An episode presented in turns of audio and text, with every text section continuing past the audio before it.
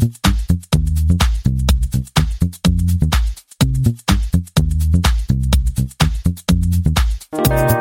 everyone, welcome to the Internet of Things podcast. This is your host, Stacey Higginbotham, and your co-host, Kevin Tofel. And we have an amazing show for you today. We are going to be talking about Nest CEO being out of a job, GE Predix and Microsoft coming together for industrial IoT, a new smart microwave that actually has some cool features we need to talk about. Should you upgrade your Echo? UPS is taking on Amazon, and we've got some smart lock news. Plus, self-driving car news, and later on, we will hear from this week's sponsor, Afero, and we're going to have our guest, who is Mark Allen of Jacuzzi, talking about how Jacuzzi added connectivity to a thousand hot tubs. Bubbles. Bubbles. All right, so let's get this started with a message from this week's sponsor. This week's sponsor is Avnet Podcasts. When you guide today's ideas into tomorrow's technology, you meet a lot of changemakers along the way. To bring their stories to life, Avnet has partnered with Not Impossible Labs to create a new podcast series about spectacular people harnessing the power of technology for the sake of humanity. Each week, they'll reveal new life changing technology and the story of how it came to be. Listen now to podcast Not Impossible. To find the podcast on your favorite podcast app, just search for Not Impossible.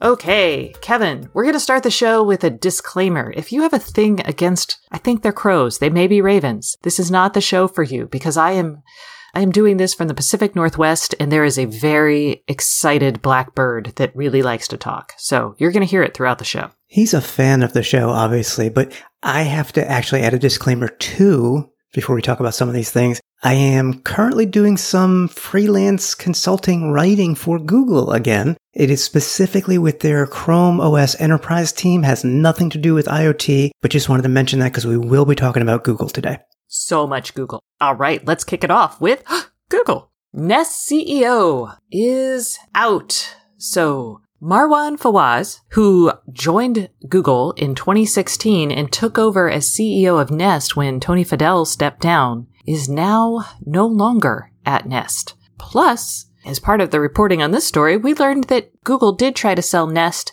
to Amazon, also back in 2016. So, a lot of stuff here. Yeah, it all comes back to the same central theme that many of us had when Google bought Nest for $3.2 billion. Back in 2014. Yeah, that thought was they paid $3.2 billion, which is a lot. And ever since then, Nest has just never seemed to fit for whatever reason. From a financial standpoint, Google has a new CFO as of 2015. 15, and that's Ruth Porat. And having worked at Google under Ruth, not directly, obviously, but Google is very much more held accountable for its finances now. And so that's an issue right there. If Nest is not making enough money to recoup the investment, which I surely doubt it is. Then you've got the issues that Fadell had with Google, and we say he stepped down, but it, I think he may have been forced out. That's just my thought. Yes, and, because yeah. his management style was not googly and they were doing too much.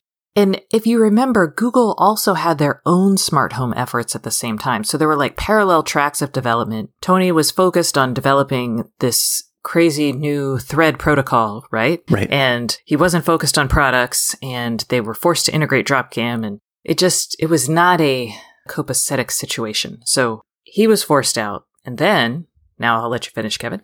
well, and then Marwan came along and they put him in charge. But as we're finding out, he really wasn't around that much. He lived in Denver and the Nest team is in Palo Alto, I believe. So there's some grumbling on that fact. Change in leadership, maybe the leadership vision is an issue or was an issue. I don't know. All in all, what's happening now is as you said, Marwan is out and the Nest team is now moving under the Google Home and Living Room area, which is part of Google Hardware, which is run by Marwan's old or ex Motorola pal, Rick Osterloh. So Nest should be under, in my opinion, the Google hardware division because they need to be sharing information and their efforts and projects with all of their hardware to have a cohesive line of products. Right now, they don't. I mean, I still can't use Google Home with certain Nest products, for example. I mean, it's just right. weird. Yeah, and Nest had been pulled back in February. Nest was pulled back into Google from an alphabet company.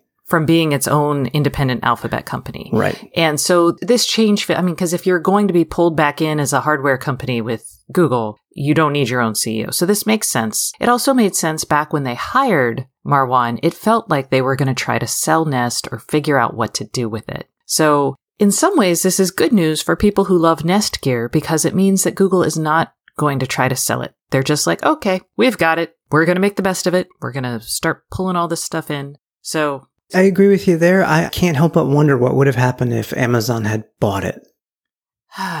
then we'd only have the Madame A universe, I guess. Because, yeah. yeah, I, I, don't know. And surely Blink and Ring would still be their, possibly be their own entities. They, I don't think they would be purchased by Amazon at this point if they own They Nest. definitely wouldn't have Ring. Right. They might have Blink because Blink, I think, was much more of a hardware technology the camera, the camera to- sensor stuff. Yeah, Yeah, the digital imaging processor. right. But here we go. Yes. So that's the latest on Nest news. If you own Nest gear, I think this is good news. If you're interested in Nest stuff, then oh, one more thought. okay. Three point two billion dollars. Okay, I'm done. Oh, remember the heady, fun days of the Internet of Things. oh. All right. Let's talk about industrial IoT with GE, Predix, and Microsoft Cloud. So I've talked about Microsoft Azure for years. It is the top cloud of choice for people building in the industrial IoT. And GE has decided, yeah, that's true. So they are going to be pulling together much more integration between the Predix appliances and software and Microsoft's services and software. So you're going to have more integration between Microsoft Azure Analytics, Azure IoT, and GE's Predix stuff. This is part of an ongoing theme that we're seeing in the industrial IoT, which is all the big vendors have realized there's a couple realizations. One, they realized it's way too hard to pull all this stuff together for companies that are not used to dealing with IT stuff, right? IT integrations, blah, they don't want it. So GE has to work harder. Originally, GE was like, hey, we can do the IT side too. And they were building like Predix Cloud and all this crazy stuff. And poof, that's gone. So they realized that they should let the IT guys do the IT stuff and the industrial guys do the industrial and OT stuff, but they had to really work together to create this really tightly integrated package. They love calling this an end to end solution. I personally hate that phrase, but in this case, it actually works. So that is what's happening here. We're seeing it happen all over. We're seeing companies like SAP and SAS and Siemens, all of them tying up these cloud assets and even doing some partnerships with like vertically specific companies as well. So it's a big deal. It's another, you know, coup for Microsoft and credibility in the industrial IoT. And yeah, that's what this is. Yeah, I don't claim to be an expert in Microsoft Azure because I'm certainly not. It's not anything I've looked at in detail. But one thing I did note in here, and I don't know how true it is or isn't, but one of the other benefits for GE is to enhance the Predix platform security layer through Azure. So that is always a good thing, assuming that is true. Assuming that is true. I just don't know. try to enhance it. All right. Well, speaking of GE, we're going to move from their industrial stuff, making jet airplane engines and all that good stuff, to their home appliances. They announced on Tuesday that they had created the GE Smart Microwave. This is a microwave that is Wi-Fi connected and is integrated with Madam A. And you basically can scan a barcode on 3,000 different microwavable products from Hot Pockets to lean cuisines, and it will automatically know the instructions and cooking times. And you just pop it in the microwave, and you can even say, Madam A, start the microwave. And then poof, your meal is cooking. So, What's amazing about this is the price. oh, well, that's what Kevin thinks is amazing. The price is 125. Actually, the MSRP, which is the manufacturer's set price, is that what it actually stands for? Suggested retail price. There we go. So MSRP is 139 for this. So my gosh. Oh, you've got a kid going to college. Do you feel like this is a good college thing? I think this is a great college thing, although her college requires you to rent the microwaves that they provide, but that's a whole nother issue. Absolutely. I mean, it's not a huge microwave. It's a 0.9 cubic feet. So it is perfect for like a dorm and, A you bachelor. know, yeah, yeah. I mean, it's, and it's also not expensive. No, it is. The MSRP is 139 and then as part of Prime Day they did a deal where they bundled this with an Amazon Echo Dot for 125. Now, as of this moment, that deal will be gone. So, but Today is not Prime deals. Day. Today is not Prime Day. But It's pretty sweet, I think. So Yeah. here's why I'm excited. Kevin is rightly excited about the price, but I'm excited because it's going to have what's called the cooking and time controllers with Madame A. So consumers will be able to speak directly to her without using GE's appliances skill. So this is basically native support for cooking and time controllers that Amazon has now added. So you no longer have to say, Madam A, ask Geneva to start the microwave. You can just say, Madam A, start the microwave. So this is huge I because it's agree. it signals one, the creation of a new type of native skill for Madam A. And two, it signals that GE recognizes that asking Geneva for stuff is sucky. Well, now I wonder, I wonder how many other partnerships will come about once people start enjoying the fact that they don't have to name the skill in their command. Well, so that's what I'm like. Will this be exclusive to GE? Because that's an interesting revenue opportunity for Amazon. Or does this just become everyone else can use it? So that's question number one. And observation number two is that Delta Faucet is working on an Amazon integration for faucets, which means you'd have native support for turning your water faucet on. We talked about that last week with our guest. So I have a lot of hope in my heart that Amazon is trying so hard to become this standards layer for smart home and the smart kitchen. Yay? Yay, indeed. I mean, if they can come up with standards that will eventually, let's say, have Madam A work with all Madam A enabled voice services, not have a skill for it at all, just have a API layer that will work with different brands and so on behind the scenes. That could be big. So, not only is the microwave cool, but how you talk to it is worth noting as well. Speaking of the Echo, Kevin, do you want to upgrade your Echo? I do not. However, that is a question we commonly hear from friends, colleagues, and countrymen and women around the world. And I feel like we should give a special shout out to our friend. we Chris. should. He's in your backyard there because he's in Washington State. Our He's, old he's the one bothering the crow right now. Yeah, probably. Mr. Chris Albrecht, who has, we worked with him in the past at GigaOM, and I, I know he's doing some podcasting work these days as well. He hasn't been for a while, but every once in a while, Mr. Albrecht would ping us and say, Kevin, Stacey, should I get a new Echo? Is it time to upgrade my Echo? Is there a new Echo coming out? Should I get an Echo now? How about now? So, yes, I'm making fun of Chris, but it's actually a valid question. And Ry Crist over at CNET poses that question in an article that we both looked at before the show. I don't know. I mean, Ry makes some good points. I mean, you have to understand if you're going to buy a new Echo, then you are committing further to being in the Amazon ecosystem. And that's fine. That's totally okay. It's a good ecosystem right now. Without a doubt. You and I are both happy in it, as are many other people. However, I like flexibility, and I'm glad Ry pointed this out. That's why I was kind of hot on the Sonos One because it came with Madam A out of the box, but is also getting Google Assistant at some point this year. That's the plan. It did recently get AirPlay 2 as well for controlling music through your iOS device by voice with Siri. But so I'm not interested in upgrading my Echo. I still have an original one and many dots and I'm fine with them. I don't see the need. Even the newer one with the hub is just lacking some radios for me. So again, no thank you. Yes. And now, would you recommend they buy the Sonos One as opposed to the Echo if you have nothing? If you have nothing, I would say yes, because you are not locked in to one platform. If you want to be on the Madam A Amazon platform, you can do that today. If you decide I might get some things that might work better with Google Home products, then that gives you an out. Or you can just I have, would- you can have both even, you know, you can, That's what I have. yeah. It's confusing. Okay. So yes, and I have the original Echo that I bought for 99 bucks in December of 2014 and it still works. It sounds good. And Ry is making the point that maybe Amazon should update it because the market has changed significantly. But I actually don't think, I actually think it's better that it hasn't changed significantly because it just becomes this base device that sits in your home and controls everything. I mean, that's kind of the point of having software based updates for these things. That's one of the benefits of connectivity. So, Agreed. And what should they upgrade it to anyway? I mean, they have had newer versions come out. They have upgraded it. Yeah, so he's saying they need a new flagship line. I say, no, this is like, it's almost becoming an appliance in your home that you just set and forget and you just, it works. And I like that a lot. Same. All right, let's talk about, oh, ooh, more Amazon news.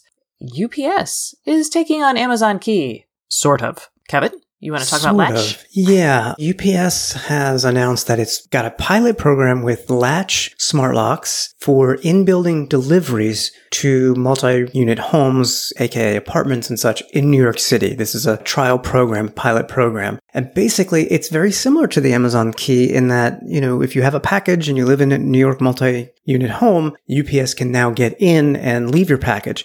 It's not going to leave your package in your apartment or your living space. It's going to just leave it in the building.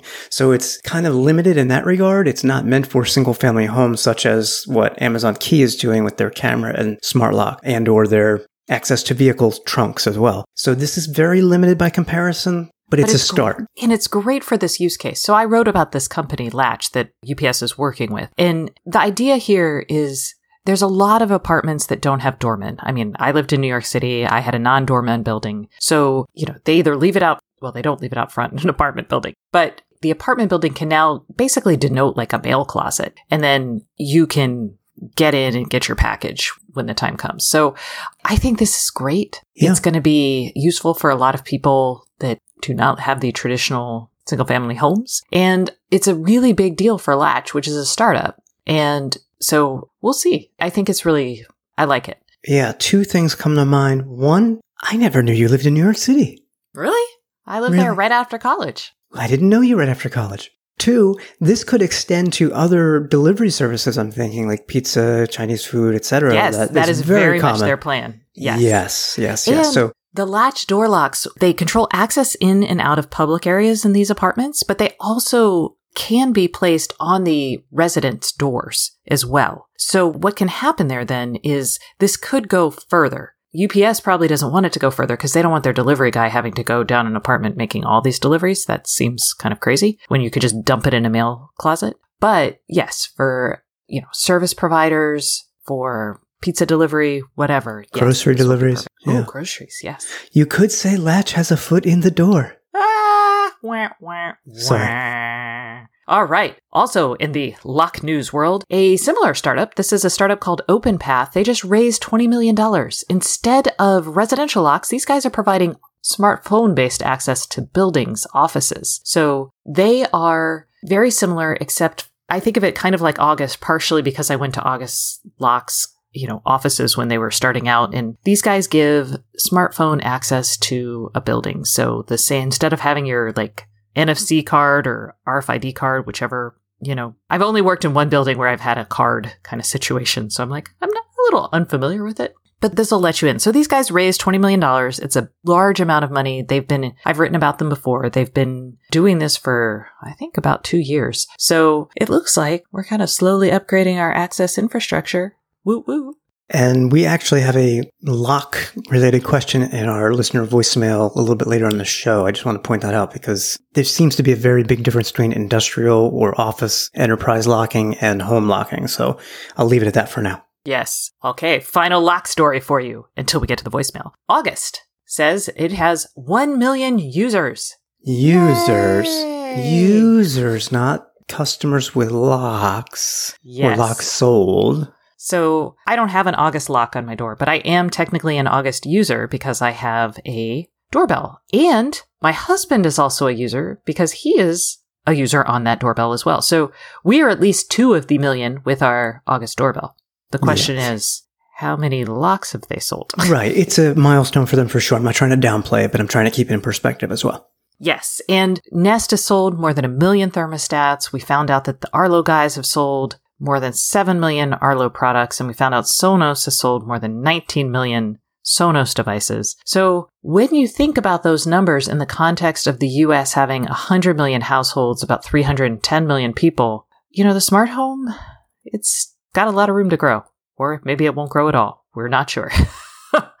so, Speaking of the August doorbell, Apple Insider has noticed that Apple has purged the doorbell category from the HomeKit accessories page, and it is indeed true. So it suggests that August and Ring doorbells that were promised to give us HomeKit support, which meant you could open the Home app and see what was happening on those devices, it seems that may not happen. This is a big deal for people, especially on the Ring side, because the Ring folks have been promised HomeKit support for years and they've just never gotten it. So Apple has not commented yet on this story. It is unlikely that they will say anything substantive because it is Apple. But this is worth noting if you're kind of a fan of these doorbells and HomeKit. I'm a little surprised that Apple has pulled this. Just wondering what they have in mind because it is not like them to have a suite of products and have a gap in that suite. Yes, but it could be that the security implementation for HomeKit just doesn't work on basically what is a battery powered Wi Fi connected device that's supposed to like last for a while. It does Could be. feel, I mean, all of the other camera implementations are wired to my knowledge. I don't know. Yeah, it We'll could see. it could be power related. You're absolutely right. I kind of feel like Apple they went simplicity with their protocols, but as a result, they have limiting options. Okay. Moving from locks, let's talk about cars. Cars, not the movie, but cars that we drive or that drive us. I had not heard of this company that I'm about to talk about briefly.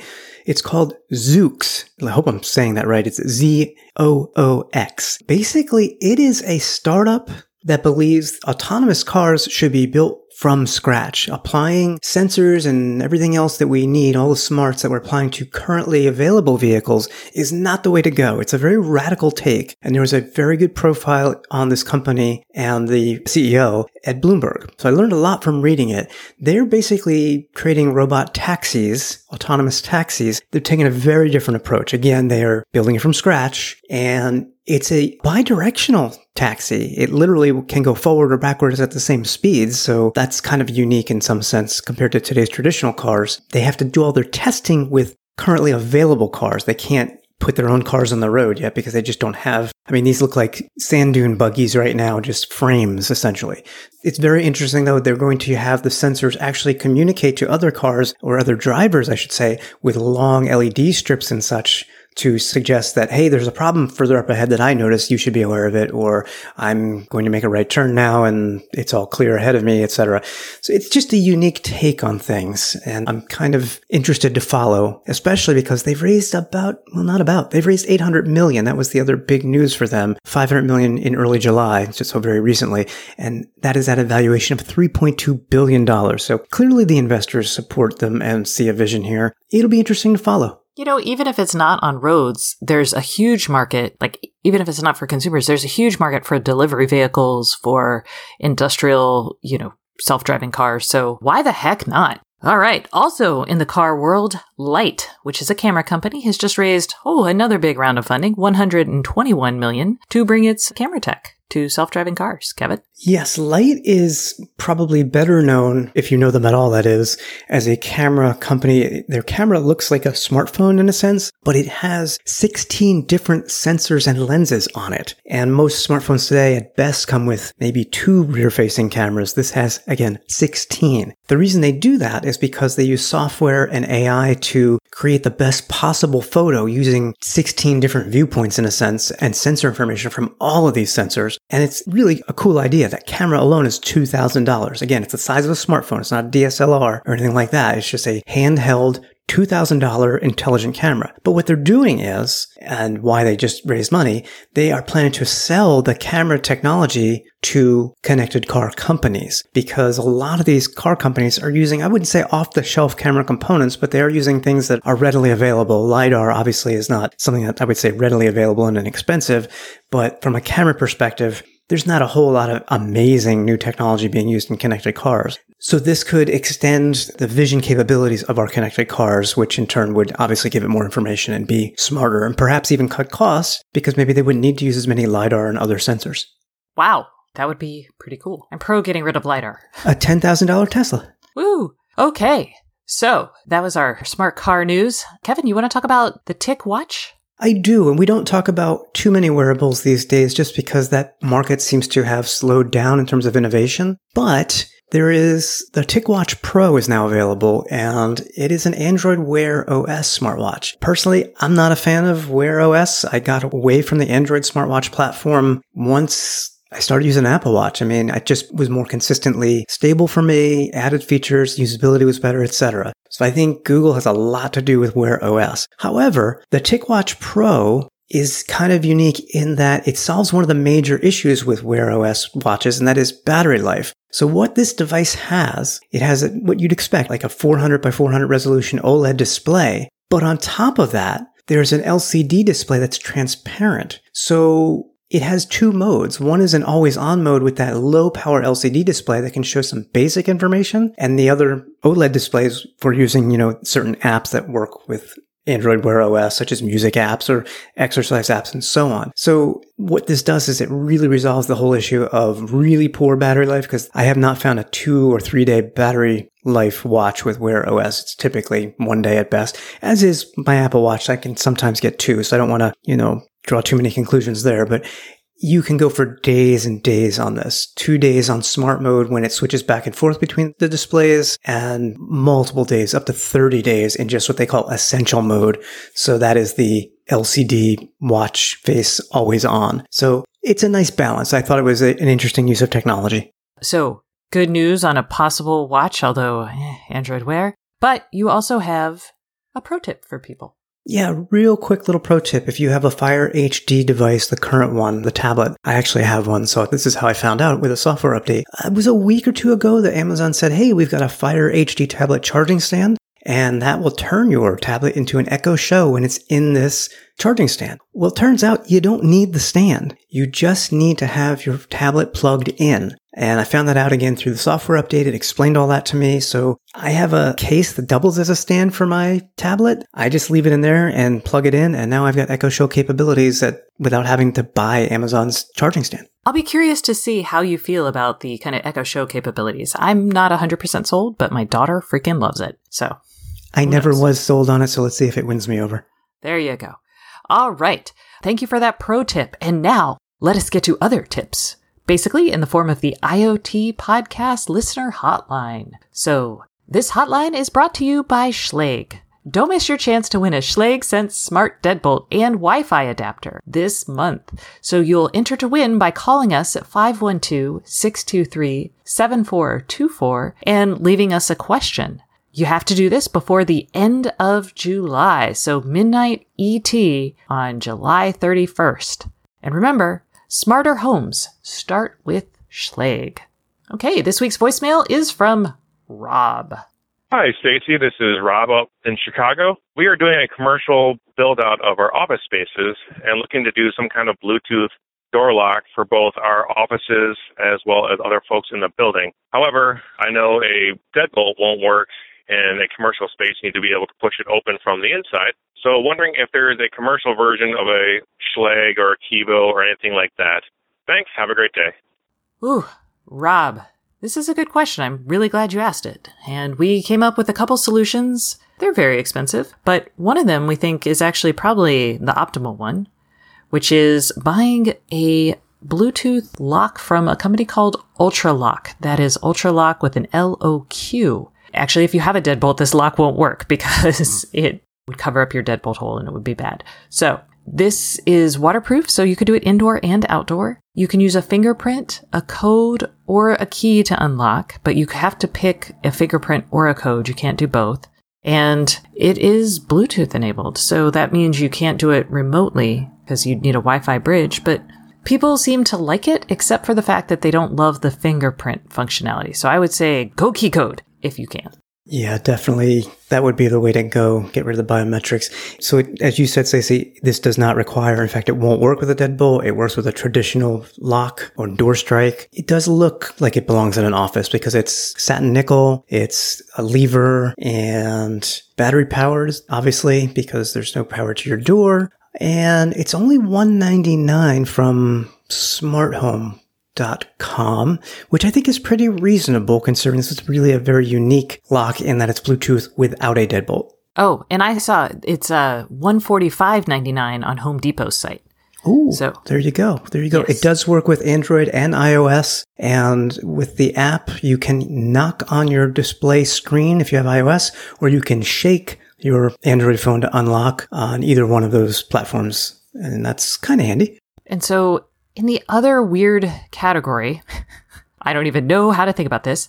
There is a company called Haven. It's havenlock.com. And this is instead of a door lock, this is actually a bar that you either screw into your floor, I guess tape to your floor. I'm a little unclear about the install there. And this bar actually has a little a little chunk little of it pop- comes up and pops in front of your door and prevents it from opening. So this is smartphone tested, or this works with a smartphone. And I don't even know what to say about Well, this. It's when, it, when it's un, when it's unlocked, when it's unlocked, the little pop-up part is down into the base of it, and the door can freely open. It's Bluetooth enabled, and when you want the door locked, that little section pops back up and keeps the door from opening. It's kind of interesting. It's like extending the sill of a door or a door frame and just having something that blocks the door from opening. So you can step on it to lock. It's kind of interesting, but it's not cheap, and it is kind of odd. It's 349. So if this is important to you, and I can imagine how this gets installed in carpet, but you know, if this works for you and you like the look of this, it's kind of They say it's 10 times stronger than a deadbolt, and that sort of makes sense because a deadbolt is rather small compared to the large center pop-up section of this that has more surface mount to the door. Yes. Oh, they do have a tape.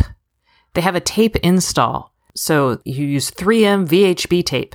Man, 3M is like the secret winner in the smart home, you guys. I mean, how much mm-hmm. how much 3M double-sided tape have I deployed in my life? For me, it's command strips, but that's because a lot of things are temporary for testing. Yes. So those are the options. I also was looking because I saw this, and this is fairly common. I think I saw it at CES or CEDIA, but a magnetic lock that they're basically electromagnetic things that you use to replace your lock cylinder and then also the key strike pad on the inside of the door frame. And those basically, when you they close when there's electricity running through, activating these magnets. And then, you know, you turn off the electricity and the magnet unlocks and then you can unlock the door. They do require power and they also, I didn't find anything that was Bluetooth enabled.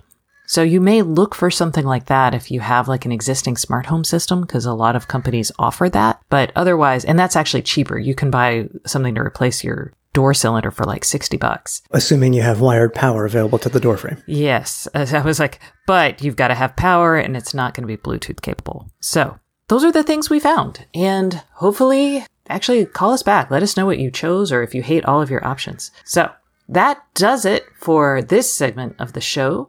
Stay tuned for Mark Allen of Jacuzzi. He's going to talk about how the company has connected their hot tubs, what products they used, and a lot more. In the meantime, here's a message from this week's sponsor, Afero.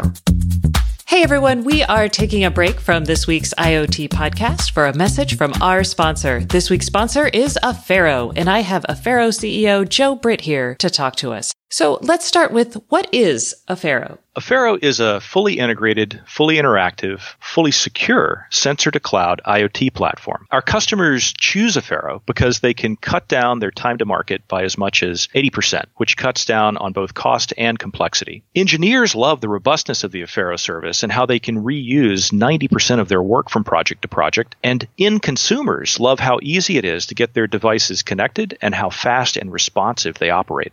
Okay, and last week we talked about the work that you've done with Kenmore. This week we're going to dive deeper into the security you guys provide. So tell me about your security framework. Security is a big deal and it's only going to get more important, both for businesses and consumers. The challenge, though, is that IoT is an end to end kind of technology, and so is security. To make IoT trustworthy, not only do you have to secure all of the data paths, but you also have to secure identities, you have to build security with resilience, and then you also have to secure the manufacturing process, the supply chain. So what does it mean to be able to ensure trust throughout the supply chain? If you think of your PC, all data paths are secure and there are firewalls all over the place, and yet malware still continues to get through. So we know you have to go beyond secure data paths. The bulk of IoT devices don't have a lot of local processing power. So we really need a different strategy compared to the PC or even a smartphone. And then IoT devices could also have a much longer life than a PC. And you have to ensure that they're secure five years, 10 years,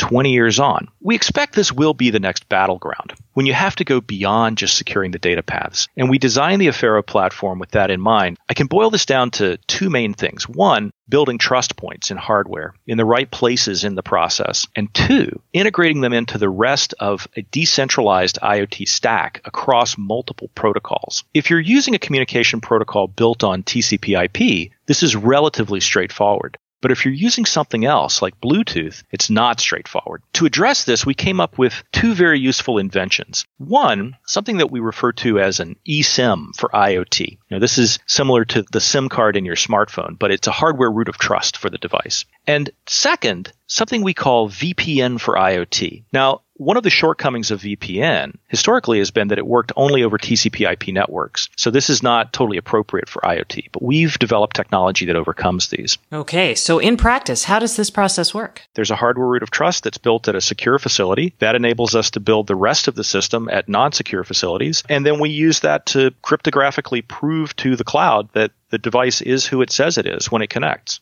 That sounds great. So where can we go to find out more? The best place is afero.io slash go big.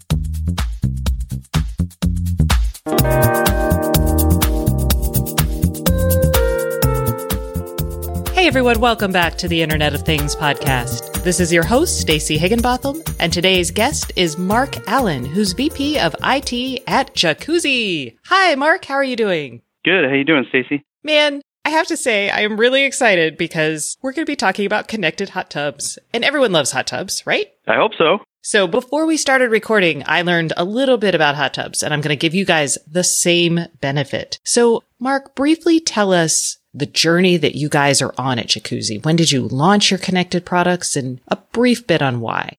We've been looking at the IoT platform for quite a while, back when it was, you know, machine to machine and trying to figure out when the right time was to dive in, so to speak, no pun intended. But we launched the initiative back in June of last year. And it was a really quick production cycle. We dedicated a few people from the company and partnered with Particle from an implementation partner perspective and a very rapid implementation cycle and launched uh, our first product went down our manufacturing line in November of last year.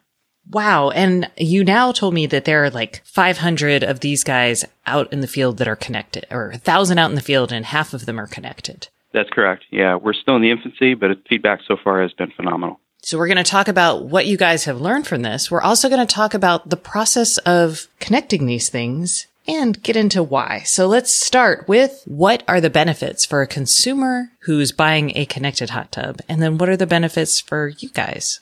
Yeah, from a consumer perspective, we've had an app, a mobile app in the past that you can control your hot tub with. And that's obviously the first benefit of a connected hot tub is the consumer can control their hot tub. So from a vacation home or something like that, or if they're on their way home from work and they want to heat the hot tub up a couple of degrees so that it's ready for when they get home, they have that obvious benefit. But above and beyond that of a true IoT hot tub is they get the additional benefit of the hot tub being able to communicate back to them. So maintenance reminders, they have to replace a filter or something like that, as well as the ability to get error notifications. So heaven forbid something goes wrong with that hot tub. That error notification comes to them as well as it comes to us and as well as notifies their local dealer. So action can be taken on those errors. And your initial thought may be, well, how important is error notification on a hot tub? But if a hot tub is in an area where it freezes and it's a vacation home, someplace that you don't visit on a regular basis, and the power goes out, our IoT device has battery backup. That error notification becomes critical because now you only have a certain amount of time to drain that hot tub or restore the power before damage occurs to that hot tub. So the dealer or the consumer can take action prior to damage occurring to that hot tub. Wow. Okay. I'm like sitting here. I'm like, I know nothing about hot tubs. So you guys sell your hot tubs to people not directly. Right. Yeah. We have an independent dealer network and we sell our hot tubs to that independent dealer network. So some of your thousand connected hot tubs are probably sitting around in inventory at a dealer's as opposed to consumers not connecting them. Yeah, that's true. So right now we're in the process of selling those hot tubs out to the dealers and filling a supply chain. So all of those hot tubs, those thousand hot tubs, about 500 of those right now are connected in the consumer's backyard, and the other 500 are kind of in the supply chain right now. Okay, so let's talk about those 500 hot tubs. What have you learned so far? I don't know if you've seen a lot of error messages, but what have you learned from the 500? We've learned quite a bit about the process of IoT. So we're on probably our, oh, I would say 18th iteration from the launch of just fine tuning everything from the firmware. I mean, the great advantage for us of doing the IoT platform the way we did it is we can flash the firmware over the wire. So everything from the firmware to the actual application. So we've learned a lot about our consumers and then we also have just launched in-app purchasing. So the idea being that when a maintenance notification is given to a user, for a filter replacement, for example, we know exactly which hot tubs the consumer has. So they don't have to hunt around about which filter fits their hot tub. When they get a maintenance notification that they need a filter replacement, they can immediately click on to purchase a filter and they are directed to the exact filter that they need. And is that through the dealer or is that direct from y'all? Yeah, so the way it's set up today is it's direct from us, and then we do a proceed back to their local dealer. In the future, we'd like to set it up to the point where it's being fulfilled through the dealer, and then they will also have an option to pick that up in their local dealer.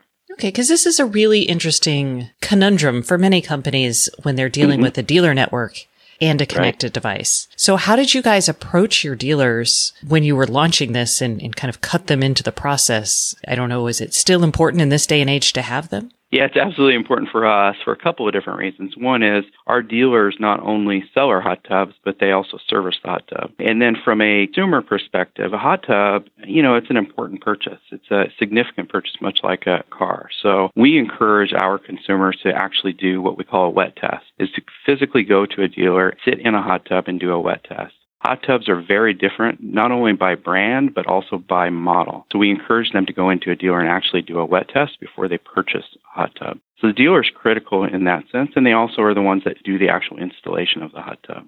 So the approach to our dealers was that this benefit the dealer from being able to provide a connected hot tub. And then also from a dealer perspective, we give the dealer a portal that enables them to see all of the hot tubs that they've sold, their connected hot tubs, the status of those hot tubs, and then also any error messages that come in. So from a dealer perspective, they can quickly see any hot tubs that have errors, and then they can also run remote diagnostics on those hot tubs. So from a dealer perspective, that's a huge benefit. In the past, they would get a call from a consumer saying, I've got a problem with the hot tub. And they would roll a van with, you know, everything in it, kind of hoping that they had what's needed in order to repair that hot tub. Now they can run remote diagnostics, and they've got a pretty good idea what's wrong with that hot tub before they go out in the field. Okay. And I bet there's actually some really interesting things because these guys are, I'm assuming, kind of geographically clustered. So if I sell, I've got X number of hot tubs in my service area. If there's like, if it's going to freeze, for example, you could send out a friendly warning and establish this relationship, ongoing relationship with the customer. That's exactly right. Yep. Okay. And what about you guys? Because I know in some industries, like the insurance industry, for example, there is also it's not exactly a dealer network, but there's there's a middleman and they're looking at connected products as a way to kind of not bypass them, but get more information on their customers and understand what they need and establish a direct relationship with them. So I'm curious if you're looking at doing that somehow as well. Well, I mean, we see the value in the data, right? So, yeah, that's the phenomenal phenomenal part for us. So looking at the data that's coming in from all of the hot tubs. So in the past, any data that we were receiving from the hot tub was warranty type data. And that warranty data was coming in from a technician that was out in the field and repairing a hot tub and saying, hey, here's what occurred in the hot tub, right? So it was only when we were receiving data it was on a failure and that was a human interaction with that hot tub. So it was an interpretation from a human. Now the data that we're getting from the hot tub is not only errors, but it's also any type of activity that's going on in the hot tub. So we can see based on temperature how much the circ pump gets turned on, how much the heater gets turned on. When there are errors, we can see correlation between those errors and other things that are going on in the hot tub, usage, temperature, all kinds of different things. So the data for us is extremely rich from that perspective. The other part of it too is not only correlation for warranty, but then also for future product development. So in the past, we would go out, we would survey 100 users.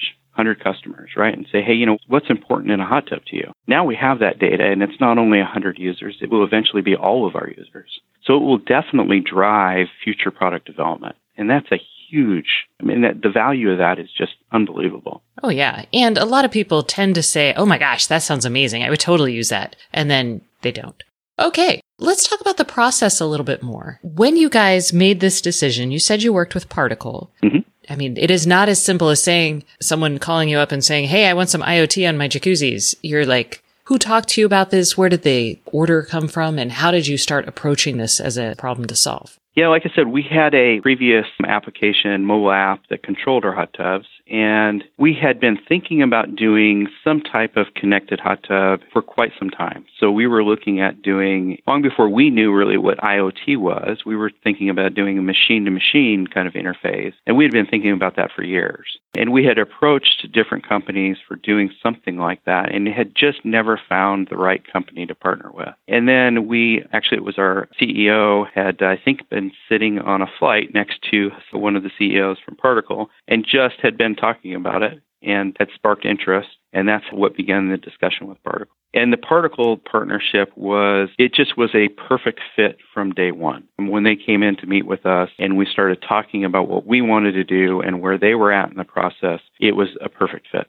Okay. And I have to ask. So well, I'm really excited that Zach, who is the CEO, must have sat next right. to your, your guy. But are you guys using their Wi Fi or using their cellular? Yeah, we chose to use cellular, and that was an important part for us. We have used Wi Fi in the past in our previous product. And Wi Fi for us had some issues because of our product being in the backyard and because our product is under the covers in a hot tub. So we have electronics that are under the covers, we have water, and then we have the backyard, the distance to the backyard. So we were dealing with all of those things as well as trying to connect to somebody's, a consumer's Wi Fi network. And that just presented a lot of issues for us. So we decided that we wanted to go with cellular to alleviate those issues and also make it easier on the consumer. So that was one of the key things for partnering with Particle is we really wanted to use the cellular network. So I'm very familiar with Particle do you just did you buy the boards and just slap them on as part of your electronics or how integrated and how much work did you do with them from the board and physical stuff all the way up to like your hosting and building the app Boy, I wish it were that easy. We wanted more of an integrated solution. We have a lot invested in our current infrastructure that's under the tub. So, no, the partnership with Particle was really taking their existing board and customizing that and allowing Particle to do a lot of work in interfacing with our existing infrastructure that's in the tub and then building out the particle cloud, customizing the particle cloud, and then building out the AWS infrastructure for Jacuzzi so that we had a really tightly integrated system from end to end. And how do you guys connect with your dealers? So our dealer portal is provided through Salesforce. We have a Salesforce community. All of the activity, the error notification and everything comes in from AWS into Salesforce. So our notifications come through Salesforce as well as all the notifications out to the dealer. And the entire dealer portal is then built within Salesforce. So, what would you like to see after you've done this and you're now operating this and you hopefully will see it grow to, I don't know how many hot tubs are sold a year, but thousands, hundreds of thousands of hot tubs? What do you need? You know, I, I think the one thing that makes me the most nervous uh, is not so much on the jacuzzi side as it is on the consumer privacy issues that we have these days. You know, things like GDPR and CASL. Those things make me nervous. And I, I don't know if they do you, but those things make me nervous when it comes to IoT. And especially with the fact that California just came out, you know, just announced that they're creating their own version of GDPR what hoops are we going to have to jump through in order to continue to advance this platform in the future? How are we going to be able to continue to do business with all of the regulations that are going to exist in the different parts of the world? Would you like to see one unified, or maybe one unified regulation is kind of absurd, but maybe three or four? Absolutely. I mean, it would be astounding, right? It would be absolutely amazing if we could have one unified version of GDPR. I think that probably that probably will never happen, at least not in our lifetime. But even if we had three or four different unified GDPR type policies, to start getting to the point where we have state level GDPR policies, in my mind, that's going to wind up being a nightmare. And to be clear, your issue isn't necessarily with the regulations or the idea of giving users control of their data. It is more just trying to implement many different versions and variations of those types of regulations. That's correct. Okay. Right. Yeah, I have no problem with the consumer privacy. I completely believe in consumer privacy. It's more of trying to implement that across the different geographical areas So if you have a different policy in California than you do in Texas, for example, trying to make sure that you treat that data differently in California for those consumers than you do in Texas and designing your application around that. And then, you know, like I said, if that balloons up into 30 different policies, then doing the development around that and keeping up with those policies. Since we're on privacy, let's talk about our other favorite friend, security. So, Right. how are you guys dealing with security at all the various levels? Because I can see a hot tub hack being kind of dangerous, possibly. yeah, yeah, you could. So we were very careful from the very beginning, working with Particle and Pandera to make sure that we use the industry best practices in security from beginning to end. So we do a, a whole variety of different security measures depending on you know what device is communicating with what. So depending if Particle Cloud is communicating with AWS or if Particle Cloud is communicating with the device or if the mobile app is, you know, communicating directly with Particle, you know, we do different things from shared keys, all different types of security measures. But our consumers rest assured that they're when they communicate with their hot tub, it's secure from end to end. Right. And also that no one will get boiled alive in their hot tub. that's exactly true. Well, that's also handled from within our controller in the hot tub itself. So if that hot tub decides to, for some reason, try to overtemp, it goes into an overtemp error. So uh, it does not allow the hot tub to overtemp. I imagine. I. like, I imagine that there have been safeguards for quite some time in the hot tub industry. Yes, there have. yes. Because people, you know, they get into these and maybe they're not their best selves. Who knows? So, okay, so let's talk about what all of this costs because this is very different, or I imagine it's very different to build a connected product and maintain it. And you have kind of some ongoing overhead. It may not be crazy expensive, but hot tubs last a long time. So I'm trying to think about how you change, how you sell these things, how you project liabilities for these things. How does that all kind of, how does connectivity change that kind of math as a business? So right now we're targeting our premier products and we quickly hope that the IoT platform will be self-funding. We quickly plan on having the IoT platform, what we branded Smart Tub, on all of our devices. And it should very quickly be a revenue generator for us through the driving additional hot tub sales because of it being a connected product. We believe that it's a differentiator in the industry, as well as the parts and accessories, accessory sales for the app itself. So when somebody is prompted with that message for a uh, filter or for chemicals or something like that, that additional sales for the Jacuzzi branded products, we believe is also will drive that revenue.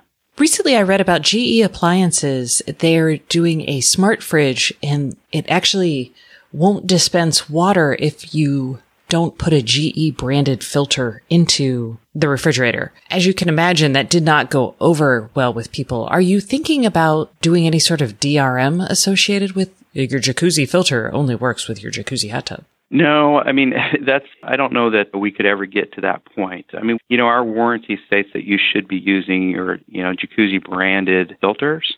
However, I mean there are aftermarket filters out there. You know, we believe there's definite benefits to using your a jacuzzi branded filter as well as other parts and accessories. But will we get to a point where we physically turn our hot tub off if you don't use one of our products? There are no plans right now in the future of doing that. Okay. I'm all for convenience. I'm like, if something comes up and is like, oh, Stacey, you need a new filter, click here to order, I'll be like, bing, done. But there are those bargain hunters out there. So, Right. okay, Mark, I have learned a lot about hot tubs, which I have not experienced a whole lot of, and the whole process. So thank you so much for coming on the show today. Absolutely. Thank you for having me. That's it for this week. Thanks so much for listening. And remember, if you'd like more IoT news, sign up for my newsletter at staceyoniot.com. We'll see you next week.